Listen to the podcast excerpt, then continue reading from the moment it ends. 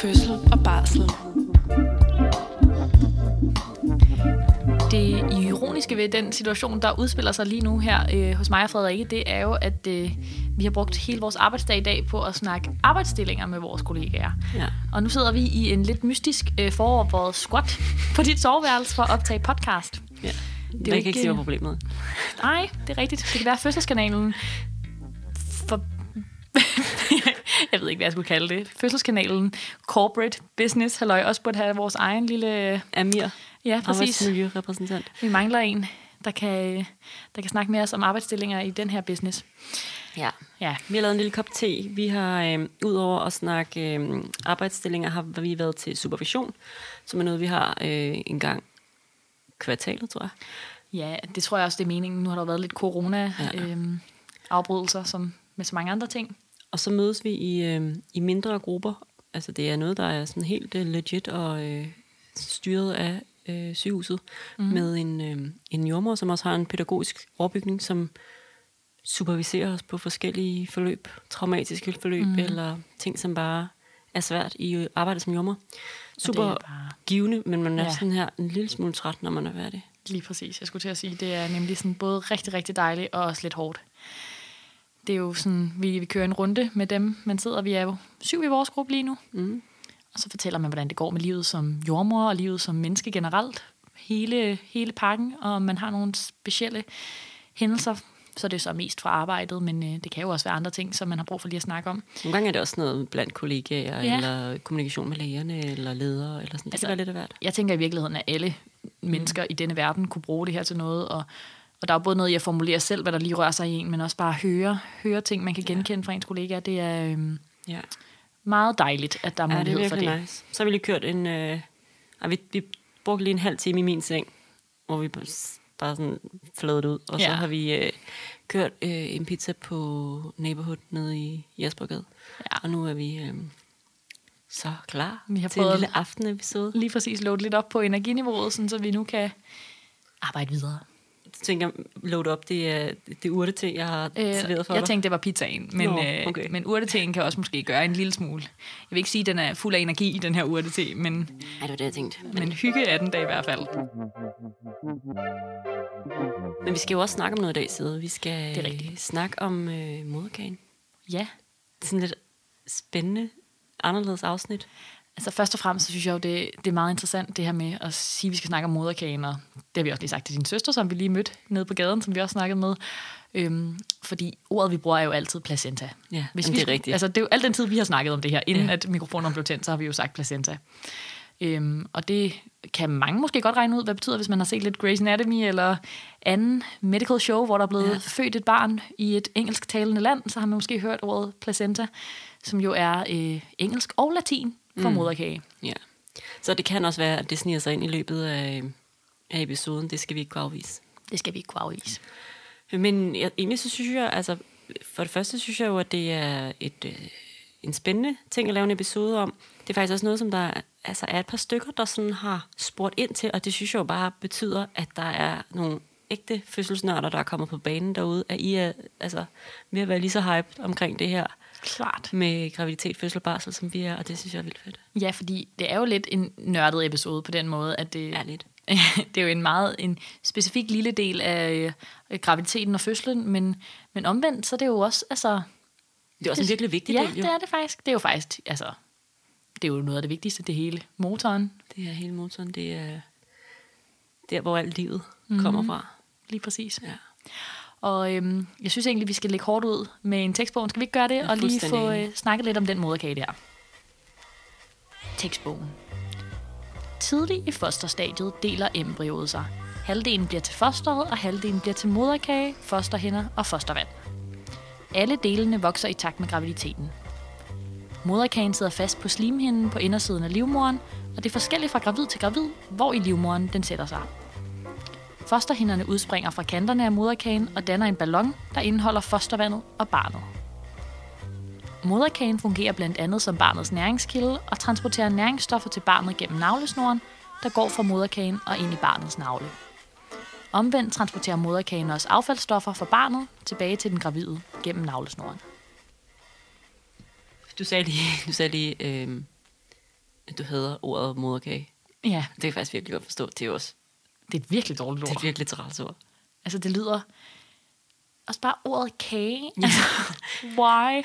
Altså, moder, det kunne man også diskutere, om det var det bedste ord. Ikke? Altså, der vil jeg sige, det, øh, det kunne vi også godt sige var lidt outdated efterhånden. Ja. Men hele kagedelen, det Jamen. lyder bare det lyder klamt. Det må man bare sige. Ja, så det kan godt være, at vi bare nu her vedtager, øh, at ordet placenta bliver brugt resten af episoden. Nej, ved du hvad, lad os gøre det. I ved, hvad det handler om. Vi revolutionerer Danmark. Fra nu af hedder det placenta på dansk, engelsk og latin. Slut. Slut. Ja, jeg synes, at det, det lad os lave lidt enighed om det. Ja. Øhm, jeg ved ikke, om sådan, man ud fra den her forklaring af placenta i tekstbogen kan sådan se for sig, hvordan at, øh, at sådan en ser ud, men øh, jeg tænker, vi lægger et billede op Ja, på det Instagram og Facebook også, Ja, sådan, så ja, man ja, kan, kan have det foran sig imens. Ja. Det ligner mest alt sådan en lever, vil jeg sige. Altså Mm. det er sådan, den er, når man har født den, så kan man også få lov til at se den, hvis man har lyst. Så er den sådan rimelig blød i konsistens, og ja, det er jo et organ, så, og det organ, vi er mest vant til at kigge på, er måske en lever, fordi det kunne man godt finde i en supermarkeds køledisk. Ja. Lidt mindre glat end en lever. Jeg forestiller mig, at en lever er ret glat. Den her er sådan lidt mere, øh, sådan lidt mere nubret i konsistensen. Ja, det er måske rigtigt. En nubret ja. lever. Ja. Øhm, og så har den sådan, øh, den har størrelse lidt som, øh, vi plejer at sige, det er sådan en middagstallerken, ikke? Ja. Og den er selvfølgelig, selvfølgelig siger jeg, det ved man ikke nødvendigvis, men den er lidt tykkere, mm-hmm. men sådan, hvis man lagde den ud og foldede den ud, så vil den have sådan være, de fleste vil være sådan rimelig runde i det.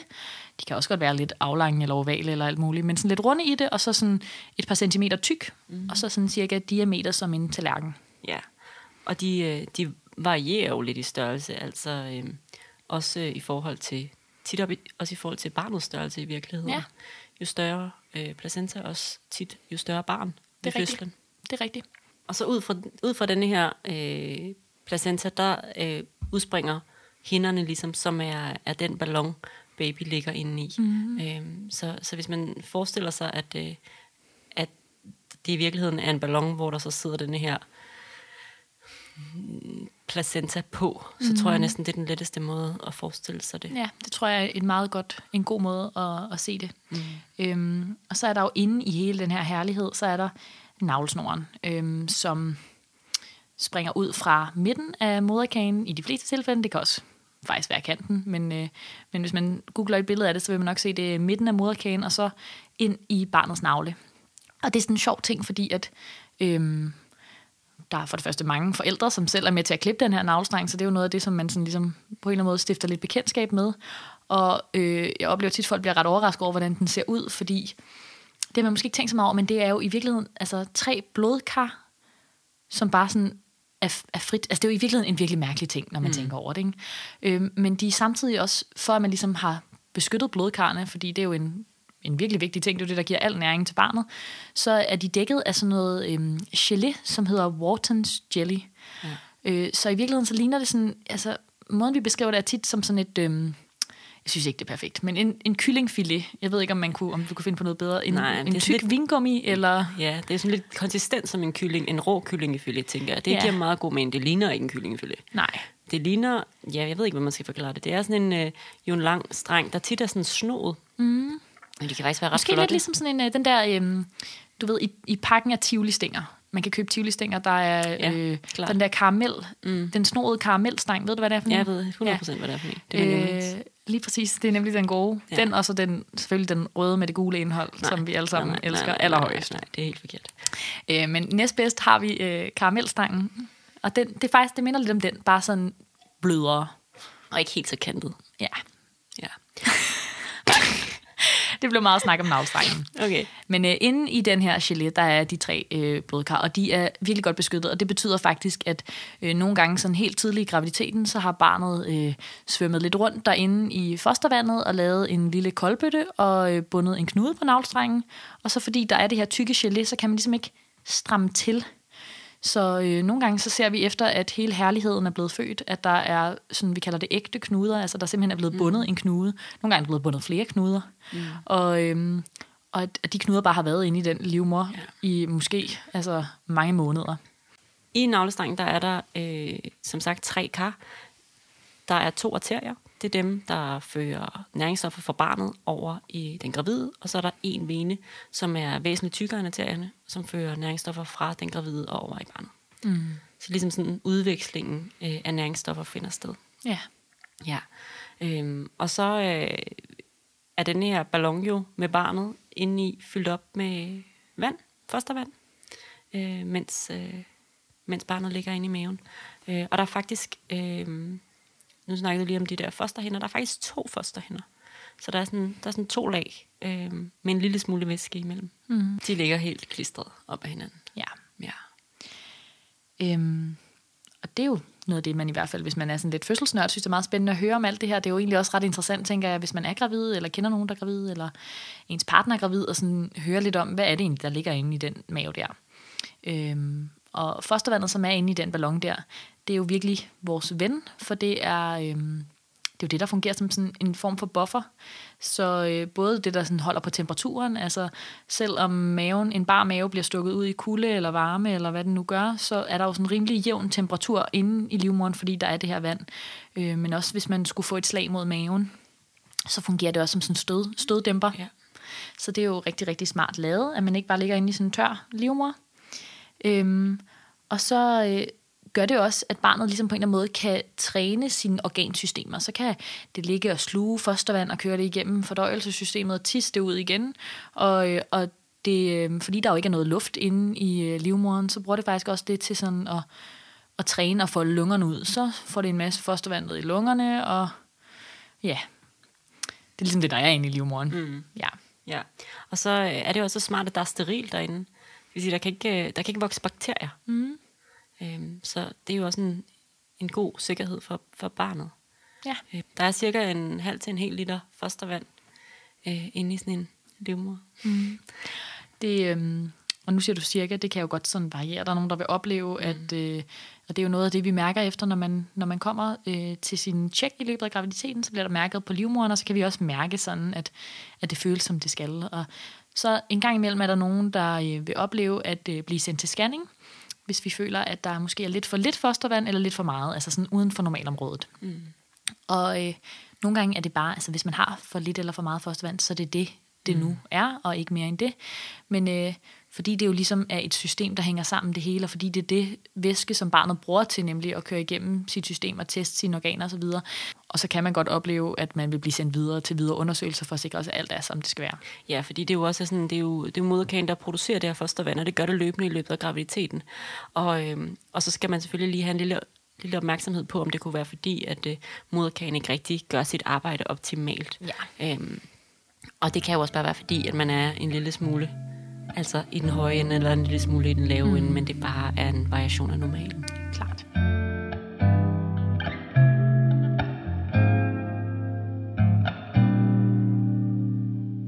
Hvis vi vender tilbage til placentaen, som jeg har tænkt mig at kalde den nu, så øhm, er det jo øh, sådan et lidt spøjst system, hvor at der udveksles næringsstoffer øh, mellem den gravide og barnet, men blodet blander sig aldrig. Og det er jo sådan Det er så ret svært at forstå. Sejt. Ja, præcis. Og det er jo Øhm, det er jo faktisk også noget, vi har fået spørgsmål fra. Øh, jeg lytter om gang på gang, hvordan man kan have en anden blodtype end ens barn, og hvorfor er det, man, der er nogen, der skal have sådan en vaccine i løbet af graviditeten på grund af deres blodtype.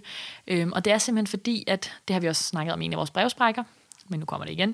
Det er simpelthen fordi, at øhm, der er sådan en hinde, øh, som gør, at eller der er blodkar, der løber tæt op ad hinanden, men der er ligesom ikke blodkar, øh, der går ud i hinanden. Så det vil sige, at, at blodkarne fra moderkagen, de løber tæt op af blodkarne fra den gravide. Og så kan der igennem hinderne godt udveksles de her øh, næringsstoffer og affaldsstoffer, men blodet blandes ikke decideret. Nej, det er ret sejt. Det er ret sejt. Og det er jo fordi, at øh, der er to sæt genmateriale, der er blevet lavet til det her barn, så man kan godt opleve, at barnet har en anden øh, blodtype end en selv. Øhm, og derfor er det også meget smart, at blodet ikke bare blandes. Ja. Øhm, det er faktisk en halv liter blod, der øh, løber igennem moderkagen i minuttet. Så det er jo øh, vildt meget blod, der bliver øh, pumpet igennem. Og øh, det er også noget af det, vi vil komme ind på lidt senere, som øh, kan være relevant nok at vide, hvis man er en af dem, der oplever at bløde øh, efter fødslen, hvor at personalet på fødestuen også begynder at lave nogle indgreb, at det er simpelthen fordi, at man ret hurtigt, øh, det er selvfølgelig noget, vi holder øje med, men hvis vi ser, at man bløder mere, end man skal, så laver vi ret hurtigt nogle indgreb, fordi at blodflowet simpelthen er så højt, mm. at den halve liter i minuttet skal man selvfølgelig beholde inde i sin krop. Ja. Tidligt i, øh, i graviditeten, så, øh, så er det den her øh, placenta, den ligesom sætter sig fast på indersiden af, af den gravides livmor. Og det kan den gøre altså nærmest vil jeg sige over det hele. Mm-hmm. Øh, det vil sige, at nogen vil opleve, at den sidder på bagvæggen af, af livmoderen. Og det, man kan tænke sådan, hvad er bagvæg, hvad er forvæg? Men bagvæggen er ligesom ind mod den gravides ryg, og forvæg er øh, ud mod den gravides maveskin. Og det er derfor, at der er nogen, som oplever, hvis de for eksempel har placenta siddende på forvæggen, at man ikke kan mærke lige så meget, øh, mange fosterbevægelser, især i den tidlige del af graviditeten. Mm. Så det kan nogle gange øh, være relevant den vej rundt at vide, hvor placenta sidder lige præcis på en. Mm. Øh, det er tit sådan, så hvis ikke man har fået det at vide, så er det fordi, det er på bagvæggen, og så er det fordi, der ikke er nogen, nogen ting, man skal være opmærksom på i forhold mm. til det. Så øh, er der lige den lille ting, at nogle gange så vælger placenta at sætte sig nede foran åbningen. Enten sådan helt eller delvist. Og når jeg siger åbningen, så mener jeg selvfølgelig den vej, babyen skal ud. Mm. Det vil sige nede foran livmormunden. Øh, og det er jo yderst upraktisk. Det er simpelthen så irriterende. Det er nemlig rigtig træls. Og det kan man sige øh, er jo et problem, fordi at hvis der er en placenta, der sidder og dækker hele øh, åbningen til livmormunden, så øh, kan barnet ikke komme ud. Det kan det godt, men det, så skal det igennem øh, placenta, og det er øh, rigtig stor risiko for, at man kommer til at bløde øh, i forbindelse med fødslen. Ja. Og det, det er i hvert fald noget, vi i Danmark fraråder meget. Ja. Og derfor tilbyder et øh, planlagt kejsersnit på den baggrund. Lige præcis. Nogle gange så, øh, så kan der se, ske det, at den i starten af graviditeten sidder måske sådan lidt delvist foran åbningen, eller meget tæt på åbningen, og så kan man simpelthen se, at i takt med, at øh, livmoderen vokser, så vokser moderkagen med op, det vil sige, at den måske i starten var tæt på åbningen, og så når man kommer længere hen i graviditeten, så fjerner den sig fra mm. åbningen, og så, øh, så kan man kan man sagtens føde. Mm. Og i de tilfælde, så vil man ligesom holde øje, øh, når man ved de første scanninger ser, at moderkagen sidder lidt for tæt på, mm. på åbningen, så vil man øh, have booket ekstra scanninger, så man kan mm. holde øje med, om den ligesom flytter sig væk. Klart. Så det er en af de ting, som man ligesom undersøger for, når man laver gennemscanning omkring uge 20. Det er, hvor er den her placenta placeret. Og så får man automatisk booket ekstra tider, hvis den skulle være for tæt på åbningen. Ja. Og i Danmark er det en af de øhm, altså sådan absolute indikationer for at få et kejsersnit. Det vil sige, at man vil altid blive anbefalet at få et kejsersnit, hvis moderkagen er for tæt på. Ja. Super træls. Super træls. Og det er også, altså lige måske hvad at tilføje, at det er også nogle gange nogle af de her, øh, som har placenta, der sidder foran åbningen, som kan øh, opleve at have blødninger i løbet af graviditeten, mm. fordi at man så giver sig en lille smule, eller mm. øh, livmoderen bare står der og arbejder, og så, så kommer man til at bløde. Og det, det er ikke nødvendigvis farligt i sig selv, men det er selvfølgelig noget, vi holder øje med, men det er noget, der gør, at man bliver indlagt inde hos os mm. øh, til observation, og det er jo bare træls, altså, for så ja. kan man ende med at komme ind og ud af hospitalet mange gange i løbet af sin graviditet. Ja, og det, alt det her, det får man selvfølgelig at vide, hvis man har øh, placenta siddende der, og altså, det er ikke fordi, det sker tit, men det sker altså alligevel med jævne mellemrum, så det er ikke fordi, man er sådan en sjælden, sjælden sag. Øh, det skal nok gå, og man skal nok klare hele graviditeten, men, øh, men der er en, en god sandsynlighed for, at man kommer til at blive indlagt et par gange på grund af blødning. Og det er jo selvfølgelig endnu en irriterende bekymring at skulle have med sig, og øh, vi vil bare ønske alle placentaer at sætte sig godt op i de livmor, ja, livmødre. Klart. Ja. Øhm, og det er jo sådan, det der også er lidt interessant ved det her, eller jeg ved ikke om det er interessant, men, men de sætter sig jo fast et sted på, øh, på livmorvæggen, og, øh, og man har simpelthen undersøgt og fundet ud af, at det er jo sådan forskelligt fra graviditet til graviditet, så når man bliver gravid, så finder den ligesom et nyt næringssted. Ja, og det, men det giver jo meget god mening, for jeg tænker, at, øh, at der efter at have siddet sådan en øh, placenta, er en lille smule arvæv, mm. og så er det jo ikke det optimale sted for et nyt mm. øh, embryo at sætte sig fast. Så mm. næste gang, så vil det vælge et andet sted. Mm. I hvert fald langt de fleste gange. Ja, det er meget fascinerende, meget at det kan sidde, sidde rundt omkring. der er noget andet lidt sådan sindssygt ved den her moderkage eller placenta, og det er, at den, øh, den fungerer som sådan en lille hormonsystem i sig selv. Så den danner nogle hormoner, som øh, kroppen ikke danner normalt. Øh, det er jo et, altså, et organ, man har i ni måneder, som man ellers ikke har. Øh, og der er mange hormoner deriblandt, som er jo nogle af de dejlige hormoner, som man kan opleve. De fleste i hvert fald kommer til at opleve effekterne af på deres krop, øh, mm. som er noget af det, der kan gøre, at man ja, får kvalme og bækkenløsning og alle de andre ja. lidt irriterende ting, men selvfølgelig også gør alle mulige gode ting for ens krop, som er helt meningen. Øh, og det er også faktisk, øh, det er noget af det, som jeg synes er ret sådan sejt, det er, at der er et hormon, som øh, hæmmer øh, mælkedannelsen. Og øh, jeg ved ikke, om vi også fik det nævnt. Det tror jeg, vi gjorde i vores episode om amning. Men øh, det er det, der gør, at mælken ligesom ikke bare begynder at løbe. Der er nogen, der oplever, at der er råmælk, men at det ikke bare løber helt vildt meget, mens man er gravid. Øh, og så, så snart man føder moderkagen, så forsvinder det hormon jo, som hæmmer mælkedansen, og så øh, kan kroppen bare gå i gang. Mm. Og så øh, går der de der 3-5 dage, og så begynder der rigtig at komme mælk. Ja. Så sådan, det, det er meget smart, at den både laver en masse øh, hormoner, men også laver et par hormoner, der skulle hæmme nogle processer, vi ikke skal bruge lige ja. helt endnu. Det er også derfor, jeg plejer altid at sige, øh, når jeg udskriver folk efter fødsel, så plejer jeg at sige, at, øh, at det her med at, øh, at have født moderkagen, og ikke ligesom længere have den i sin krop, det er lidt ligesom at gå på, øh, på sådan en afvinding fra ja. et eller andet vildt fedt øh, stof. Så at øh, der, når man på 4-5. dagen måske oplever den der sådan barsels blues, mm. altså er det sådan lidt en reaktion på, øh, på at man ikke længere mm. har hormonerne, altså sådan lidt abstinenser i virkeligheden, mm. øh, kroppen føler, fordi den ikke længere har det der helt massive mm. tilskud af hormoner gennem moderkagen. Det er jo ret interessant. Og, og hvis man nogensinde har prøvet at være på noget hormonel prævention, eller taget noget, nogle hormoner af nogle andre grunde, så man måske også kunne mærke, hvor, hvor meget det kan gøre over længere sigt. Og så sådan en, et helt organ, der bare har produceret mm. hormoner for en i ni måneder, at det forsvinder så hurtigt. Ja. Det, det, det skal man i hvert fald lige give sig selv et break, hvis man synes, det er lidt overvældende, ja, må man præcis. sige. Ikke? Helt klart. Ja.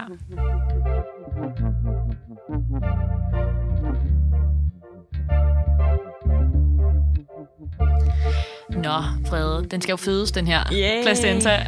Nej, det her det føler jeg bare, nu, nu bliver det rigtig spændende. nu bliver det rigtig spændende, ja. Og det er jo også... Øhm, jeg, jeg føler, at det sådan skiller lidt vandene, at øh, nogle fødende er sådan, nå ja, var der også en moderkage, det havde jeg helt glemt, det eksisterede. Og der er også nogen, som tænker, åh nej, sådan, mm. skal jeg nu føde en gang til? Mm. Så det fylder mere eller mindre i øhm, gravids bevidsthed, men øh, det er jo heller ikke helt lige så vildt. Som nej, det er overhovedet ikke det samme som, altså, så er man lige født, og så tænker man sådan, åh oh, nej, nu skal det ske igen, og det er jo, oh, det er jo noget helt andet. Mm. Øh, jeg synes, det her, det er helt min egen personlige sådan, erfaring med det, jeg ser, at, øh, at folk tænker, lige når det begynder at sådan, give den der fornemmelse af, at det måske presser lidt på igen, at de tænker sådan, åh nej, nej, nej, nej, nej. Og så mm. tager det jo vidderligt som regel sådan, altså, øh, nogle sekunder, mm. før at sådan født, og så tænker de bare sådan, ah, hvor var det rart.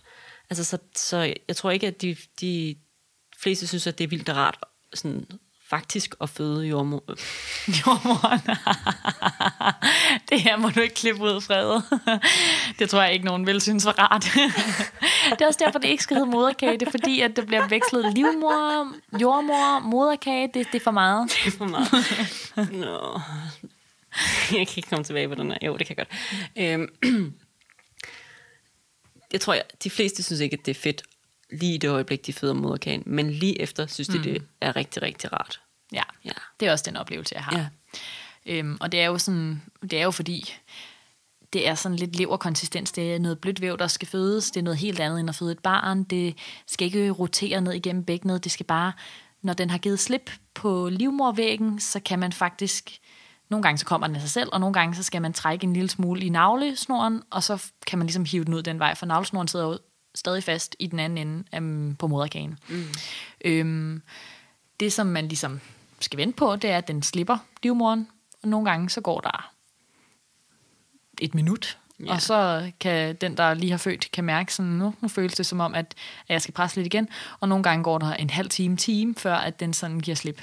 Tit så kommer der også en lidt blødning, så nogle gange ja. så, så ser vi lidt blødning, og så tænker vi, go, det kan være, at øh, placenta er løs. Mm. Øhm, når der begynder at komme, altså være op gået omkring en time, måske også lidt før, så, øh, så begynder vi at være sådan lidt mere sådan hmm. aktive ja. i vores øh, hjælp med at se, om vi kan få den lukket den ud. Ja. Øhm, så det kan være sådan noget som at sætte akupunktur mm. i lilletærne, kan man gøre Mhm. Ja. for ligesom, det er sådan mit go-to. Det kan også være sådan noget med at komme op og squatte. Mm, det kan også være øhm. det. Nogle gange kan man også øh, opleve, at ens blære bliver tømt med sådan et indgangskateter, fordi hvis man har en, en blære, som øh, er helt fuld, så kan den ligesom fungere lidt som sådan en prop, der Mhm. holder igen. Øhm, så det er også en af de ting, man kan gøre, hvis nu at den, den ikke løsner sig, ja. Den øh, moderkage. Øhm, og så vil man også nogle gange begynde at bruge noget medicin, som hjælper livmoderen med at trække sig sammen, for at få moderkagen til at give slip. Mm. Og øh, det kan være, at man tænker, hvorfor skal den moderkage egentlig føles? Altså det er fødes, og der kan man sige, der er jo både elementer af, selvfølgelig skal den ud. Man skal jo ikke gå rundt med den her moderkage op i sig selv. Øh, noget væv, man ikke bruger til noget. Men øh, hovedårsagen til, at vi gerne vil have den ud og ikke venter mange timer, det er, at vi gerne vil have livmoderen til at trække sig sammen. Fordi at indtil den har trukket sig sammen, så vil den stå og bløde, øh, fordi at at der, hvor moderkagen stille og roligt løsner sig en lille smule, der er der sådan lidt åben sårflade, eller mm. sådan lidt mere rå livmorvæg, øh, slimhindvæg. Øhm, og hvis livmoderen så trækker sig sammen, så lukker den ligesom af for, øh, for blødning, og så bløder man mindre. Så når man har sådan en stor livmor stående med en moderkage op i, så er der ligesom meget mere sårflade, man kan bløde fra. Plus at den, ja, den kan bare ikke rigtig trække sig sammen, så livmoderen, mm. og det er vi bare ret afhængige af, at den gør. Ja, Øhm, når, når der er gået over en time, så begynder vi også at være der, hvor vi bliver nødt til lige at involvere nogle venner, øhm, primært nogle læger, mm. øhm, som ligesom kommer ind og vurderer med. Øhm, så det er derfor, vi ligesom begynder at lave alle de her ting, for at se, om vi ikke kan, kan lukke den ud uden hjælp af dem. Mm. Fordi det er jo sådan, at hvis ikke at, øh, at den ligesom kommer af sig selv, moderkagen, så, øh, så bliver man nødt til at tage den ud ved en operation, og så skal man op på øh, en operationsgang og øh, have noget bedøvelse, og så, øh, så er der en læge, der, der fjerner den manuelt. Mm. Og en operation, det kan man sige, det er det jo, øhm, men det er ikke en operation, hvor man skærer et hul og åbner. Det er sådan, hvor man, og det lyder fuldstændig sindssygt, når man hører det lige nu, men man tager ligesom en hånd nedefra og op igennem vagina og fjerner placenta. Og det kan man, fordi der lige har kommet et barn ud, og det kan man, fordi man har givet noget bedøvelse, så den, der lige er født, ikke kan mærke det. Mm. Øhm, men det er ikke sådan, at man får et ar bagefter. Det er ikke sådan, at man på den måde er blevet opereret. Man kan ikke syet. Eller, Nej. nej. Man gør det på en operationsstue, fordi at det er der, man kan give ordentlig bedøvelse. Ja. Øhm, og der, hvor der er ekstra hænder, der kan hjælpe. Mm. Ja, og det er jo super træls, og jeg tænker, en af grundene til, det træls, det er selvfølgelig, hvis man mister blod, hvis man får en fornemmelse af, at det her det er akut og en ubehagelig oplevelse på den måde. Øhm, nogle gange, og det er det altså i de fleste tilfælde, så er det også meget stille og roligt, at man ikke nødvendigvis bløder, men den bare ikke kommer. Mm. Og så er det selvfølgelig træls, fordi at man bliver skilt ad fra sit barn. En gang imellem er der mulighed for, at barnet kan komme med op på operationsgangen, men det er altså relativt sjældent, at jeg har været med til det. Det har jeg prøvet en gang, så det er ikke sådan, så at det aldrig er sket i verdenshistorien, men det er meget tit øh, svært at gøre logistisk, og det kommer også an på, hvor man er, hvilket hospital.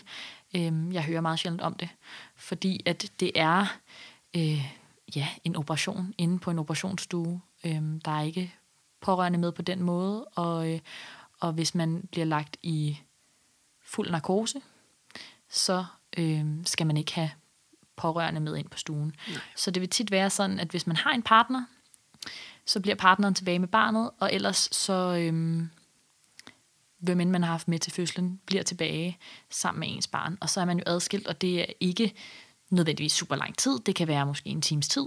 Mm. Det er lidt forskelligt, hvordan det går. Men øh, det synes jeg sådan er rimelig gennemsnitsligt, den tid, man er fra hinanden, og det er ja. jo træls. Det er rigtig træls. Men langt de fleste gange, så kommer den jo bare helt af sig selv. Ja, lad os vende tilbage til det. Og, øh, og sådan det, som er min oplevelse, er, at det kommer, de kommer som regel inden for 10-30 minutter efter Ja. fødslen. Øhm, og måske er der endda flere, der kommer 10 minutter efter. Ja, det synes jeg er sådan et godt standardtidspunkt. Ja, det synes jeg også er et godt standardtidspunkt at komme på. Og hvordan vil du øh, beskrive sådan en, en fødsel af en, en moderkage? Hvordan ser det ud på, øh, på din fødestue? Jamen på min fødestue, så, øh, altså, så der er jo faktisk nogle regler. Skal vi tage dem først? Så kan vi snakke om, hvordan Ja. det ser ud på min fødestue bagefter. Øh, der er faktisk en, eller i hvert fald en retningslinje, som hedder, at hvis man giver et, øh, et, en indsprøjtning i låret med det, der hedder syntocinon, som er noget, vi på de danske fødesteder tilbyder alle fødende, øh, så, så det er en del af det, der hedder aktiv forløsning af placenta. Mm. Og det vil sige, så skal man i virkeligheden holde tot på navlesnoren. Det vil Ja. sige, så skal man holde navlesnoren sådan spændt ud, kan man vel sige, og vente på, at den, den løsner sig. Mm. Øhm, Så det du mener, det er, at der er en navlesnor, som øh, stikker ud af vagina stadigvæk, mm-hmm. fordi at moderkagen er derinde, og den skal man ligesom sådan trække i, og ligesom hele tiden prøve, Ja. om man kan få moderkagen ud. ja, i hvert fald holde den, holde den altså, Trække forsigtigt. trække forsigtigt og Ja. holde den ligesom sp- spændt ud. Ja. så man øh, har sådan en fornemmelse for øh, forløsningen mm. af moderkagen. Og samtidig øh, er der så den modsatte regel, at hvis man vælger ikke at give øh, et, en indsprøjtning med syntocinon, så skal man faktisk helst lade den være, den der mm. Ja, og, og, placenta. Og så er det det, der hedder passiv forløsning af placenta. ja, og jeg tænker, grund til, at du har den her bokstænkning lige nu. Frede, at det er fordi, at det er jo blandt andet noget af det, man skal krydse af i journalen. Har du valgt passiv eller aktiv metode, og det får det til at lyde som om, man kun kan Ja. gøre det ene eller det andet. Ja. I praksis, ja. vil jeg sige, at så foregår det sådan, at øh, jeg tilbyder selvfølgelig alle at få indsprøjtning med syntocinon. Mm. Nogle siger ja, nogle siger nej. Og hvis vi lige skal sige det kort, så er det et øh, hormon, som hjælper livmoderen med at trække sig sammen. Lige præcis. Øh, og så lader jeg egentlig moderkagen lidt være. Mm. Så kan jeg godt finde på at øh, forsigtigt mærke i navlesnoren og se, om den er løs. Mm. Øh, og det, så siger man lige, sådan, nu prøver jeg lige at hive hernede, det kan mm. godt være det er lidt ubehageligt. Og så vil man have sådan en fornemmelse af nogle gange, at den kommer ud, mm. moderkagen, og andre gange har man sådan en fornemmelse af, den, den sidder stadigvæk fast på mm. indersiden af livmoderen. Og så lader jeg den være, og så mm. laver jeg nogle andre ting. Øhm, og sådan gør jeg et par gange, indtil at den ligesom kommer. Ja. Og netop det der, som jeg sagde før, med sådan en gang imellem, så kan man se lidt blødning. Mm. Øh, og så vil det være sådan et tidspunkt, hvor at jeg gik over og mærkede, og mærkede på navlesnoren for at se, er det nu, den er løs? Og mm. så prøvede at se, om jeg kunne få løst den der. Ja, jeg synes, det lyder meget som det, der skal ind på min fødestue. Ja. Øhm, det er både, hvis der kommer lidt blødning, eller hvis den, der lige har født, Ja. får en fornemmelse af sådan, åh, oh, nu tror jeg faktisk, at Ja. den er på vej, eller nu kan jeg mærke, at jeg måske skal presse lidt igen. Så tager jeg fat i navlesnoren og ligesom fornemmer, har den løsnet sig, og kan den, kan den følge med? Og nogle gange så siger jeg også bare til, til den fødende, sådan, så prøv du at presse lidt. Mm. Og, øh, for nogle gange så kan man, altså så behøver man slet ikke mm. at, at holde fast i navlesnoren. Mm. Øh, så det, det er sådan lidt Og nogle gange, forskel. så, præcis, så kommer den jo af sig selv, før man overhovedet har, Ja. har rørt ved noget. Altså Ja. sådan, så har man lige lagt et barn op på brystkassen og ordnet nogle andre ting, og så kan man nærmest se, at den er på vej ud Ja. af, af vagina, og så griber man den i Ja. stedet. Ja, ja. Ja. præcis. Så jeg tror ikke, jeg har sådan, ikke sådan helt sådan standard for, sådan her mm. gør jeg altid. Mm. Øhm, men det, jeg, er i hvert fald ikke, jeg kan ikke lægge mig helt i den, den aktive forløsning, det må jeg nok Nej, sige. præcis. Jeg vil også sige, at stå og holde tot hele tiden, mm. det tror jeg altså er de færreste jordmøder, der gør. Ja, Det er ikke så tit. Også fordi der er nogle andre ting, man også lige skal. Altså, mm. der er et barn, man lige skal kigge på, og man rydder Ja. lige lidt op, og sådan jo, lidt. og som udgangspunkt synes jeg jo, jo mindre vi kan pille dernede, jo bedre. Altså også Klart. bare for, for den, der lige er født, det er ikke specielt rart, at der er nogen, der sådan gør en masse mm. ting. Og, så så som udgangspunkt, så vil jeg da Ja. gøre mit bedste for ikke at, Ja. at genere for Og meget. øhm, hele den her fødsel af moderkagen, den kan jo opleves på mange forskellige måder. Altså, jeg tror, der er mange, der slet ikke, altså, hvor det slet ikke fylder i deres oplevelse af deres fødsel. Den kom bare lige efter fødslen, og så var det sådan, det var. Øhm, og så er der nogen, der har en anderledes oplevelse. Det er jo, kan man sige, afhænger også af, hvor længe den sidder. Hvis man er en af dem, der kommer op på den der times tid, så vil der jo begynde at være sådan lidt stemning af, at nu, nu prøver vi nogle forskellige ting og så videre. Øh, men, men en af de ting, man kan gøre også, hvis der begynder at komme lidt blødning, og hvis moderkagen ikke rigtig vil give slip, det er også, at man kan gøre det, vi kalder at kugle livmoderen. Det er sådan, at man, man lægger en hånd på maven, og så prøver man ligesom at, at hjælpe livmoderen med at trække sig sammen igennem øh, maven, eller maveskinnet på den, der lige har født. Mm. Og det, øh, i udgangspunktet, så behøver det ikke at gøre ondt, hvis man bare lige sådan mærker, hvor stor er den her livmor. Men når man ligesom begynder sådan at hjælpe med at prøve at få den til at trække sig sammen, hvis den at ælte den lidt, kan man også kalde det, i stedet for at kugle den, øhm, så er der nogen, der oplever det som meget ubehageligt. Og der, der er også nogen, der heller ikke altså, overhovedet skæver til det, som bare mm. ligger og kigger på deres barn, og slet Ja. ikke siger noget til det. Og så er der det også... er de fleste, synes jeg, der Præcis. synes, det er lidt træls. Det er nemlig det, det. Ja. Ja. Så øh, der er nok også nogen, der får sådan lidt en oplevelse af, at, øh, at der er et, et tidspunkt, hvor at det er ubehageligt, mm. og der står en jordmor og, og trykker på ens livmor. Det kan man altså godt opleve. Og det er selvfølgelig ligesom alt andet, vi gør, noget vi skal have samtykke til, og vi snakker med jer og fortæller, hvad det er, vi gør. Mm. Øhm, men, øh, men det kan godt komme til at fylde lidt mere, hvis man lige skal have den ud, altså lukket yeah. ud, den moderkage yeah. der. Ja, og det vil jo også bare igen, også, altså, det er jo nogle gange vores udfordring her, er, vi sidder jeg ved ret meget omkring, hvordan vi hver især praktiserer på fødestuen, og vi er nok mm. også ret ensrettet, men der er jo virkelig mange jordmøder rundt om i landet, og vi ved jo af god grund ikke, hvordan de alle sammen gør. Mm. Øhm, så så det, det er nogle gange altså svært at sige, om, øh, om den måde, vi gør det på, også er den måde, I vil opleve det på. Mm. Ja, det kan vi nok aldrig rigtig love. Nej.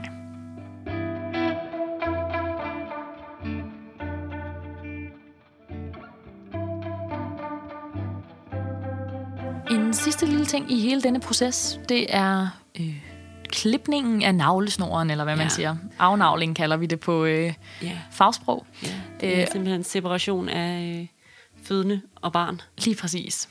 Og det øh, kan foregå. Vi har endnu engang to bokse, vi kan sætte op. Mm. Tidlig afnavling og sen afnavling.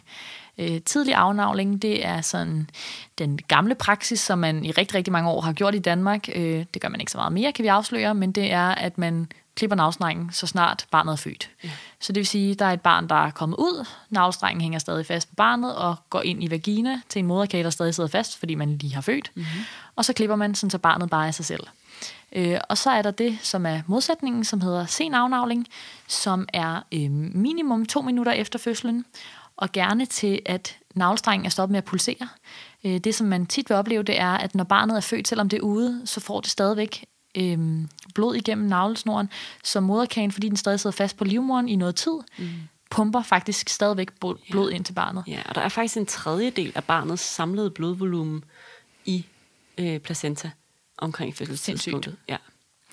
Og øh, derfor giver det rigtig god mening, det, det her med at have senavnavling. Lige præcis. Og det bliver praktiseret meget, ja, ja. meget øh, bredt ja. på de danske fødesteder.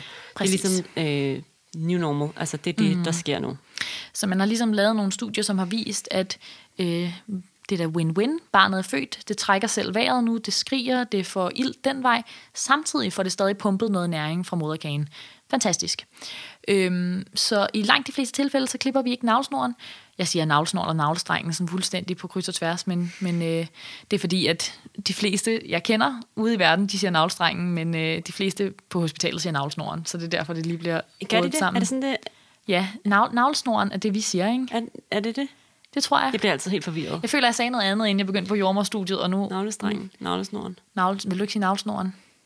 Jeg ved det ikke. Jeg, siger, jeg, føler, jeg, jeg føler, jeg siger forskellige ting. Mm, det kan være, at folk, folket derude kan afgøre det. Jeg tror, ja. at navlesnoren er, er hospitalslingo, og øh, navlestrengen er... Ja, kan du, du ved, da man var barn, så hørte man sådan noget med, navlestrengen er kottet og bla bla bla. Det, vil bare, men det kan sagtens være, jeg ved det ikke. Nå, det var lige en lille side note.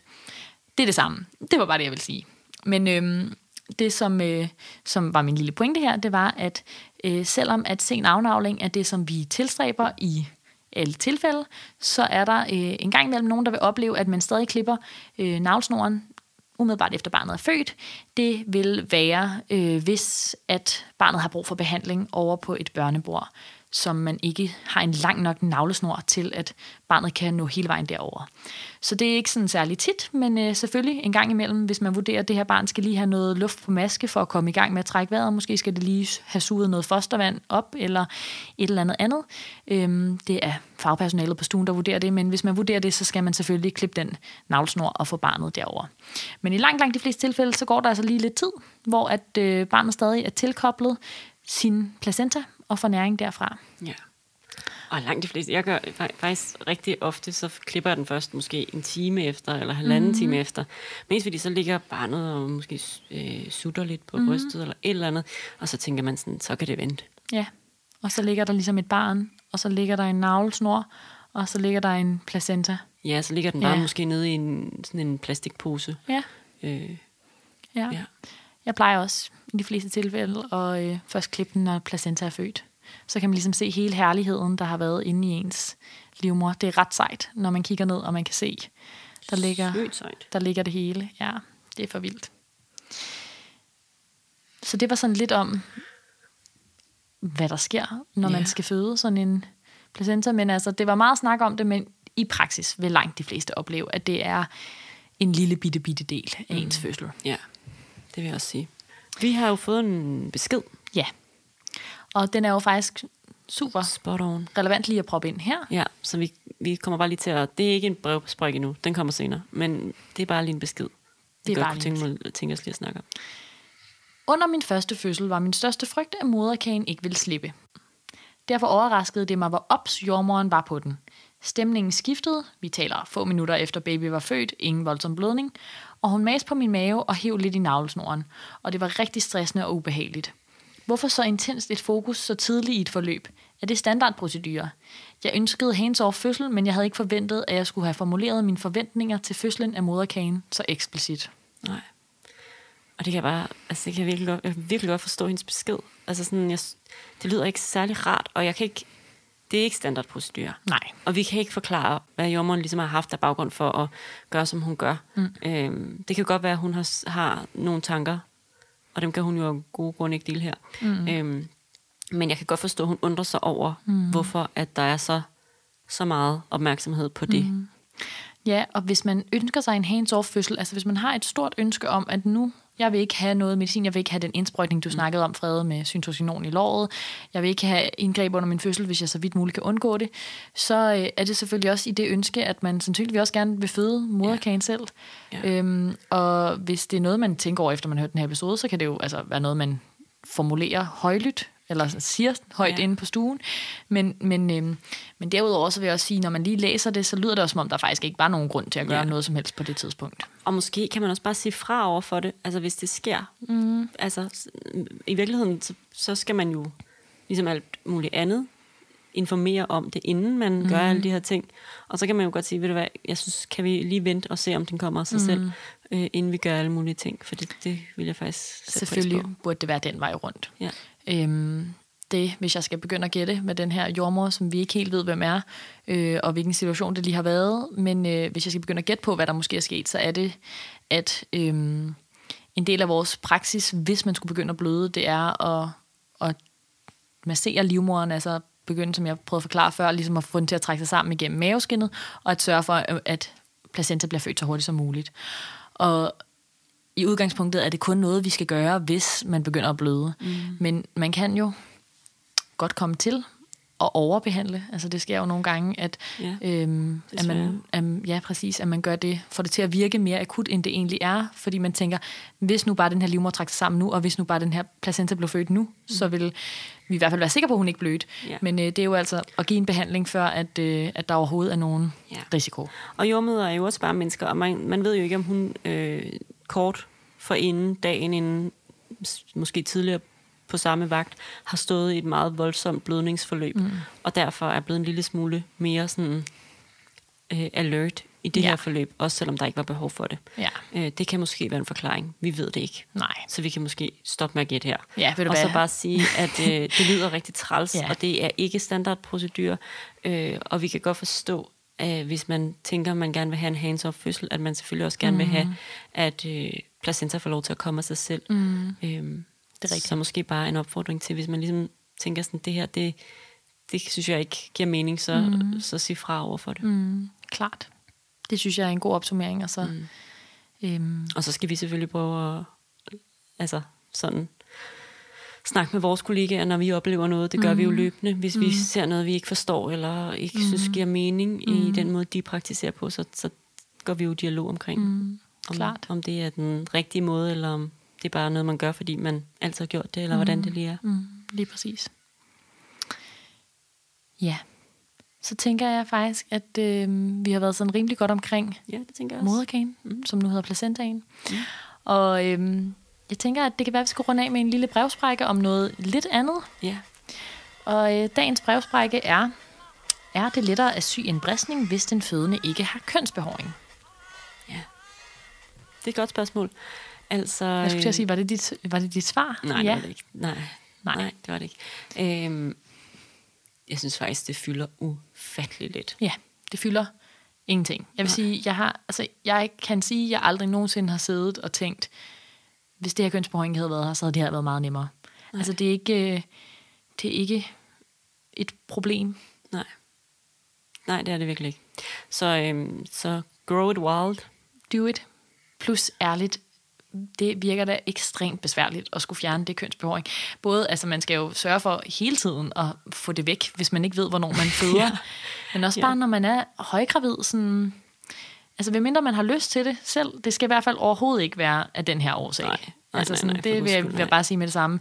Der er ikke nogen øh, jordmøder, der kommer til at tænke over, om man har, hvilken frisyr man har. Det må jeg bare sige. Mm. Det har jeg, vi har også snakket om det før, Frede, at sådan, jeg kan seriøst ikke sådan huske, hvilke Mm. frisyrer jeg nogensinde har set. Altså, når jeg går ud af en fødestue, det, er sådan, det imprinter sig ikke i ens Nej. hoved. Det er som om, at det er bare ligegyldigt. Det er fuldstændig ligegyldigt. Så øh, do as you please. We Mhm. do not care.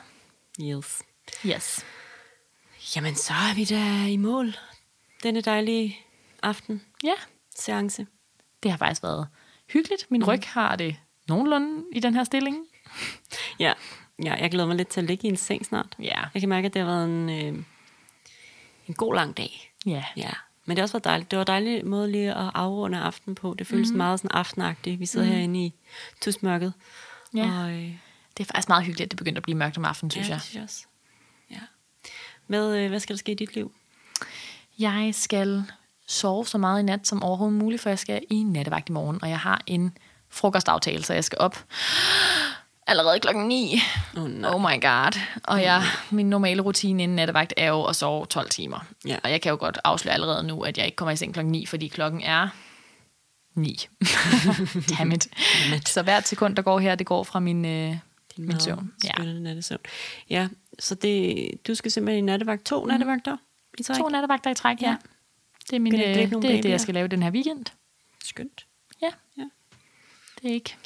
Det ved jeg ikke, om det, det kan noget, men det er ikke... Du ved, kunne også, kunne også weekend være havde også været okay. Ja, ja, helt klart. Ja. Du har ægte weekend. Jeg ikke det weekend, men det, vi har jo normalt arbejdsweekender sammen mm. tidlig. Men jeg har så jeg skulle egentlig have været til 30 års fødselsdag i Aarhus i weekenden. Men så tog corona ligesom til igen, så nu skal jeg ikke det. Ja. Så nu skal jeg nok prøve at se, om jeg kan komme videre med det der køkken. Ja. Det laver så ikke af sig selv. Nej, det gør det Og så skal jeg faktisk til personalemøde i morgen, så jeg skal lige et lille smut til slagelse. Ej, hvor er det hyggeligt. Og så, øh, ja, Ja. så skal sådan set bare det. Så vi, øh, vi smutter. Vi hopper af pinden, så vi kan få hvilet lidt, inden at øh, arbejdet fortsætter. Yes. Yes. Så godt. Ha' det godt derude. Godnat. Godnat. Hej, hej, hej. Du lytter til Fødselskanalen. Det er sgu da fedt, ikke?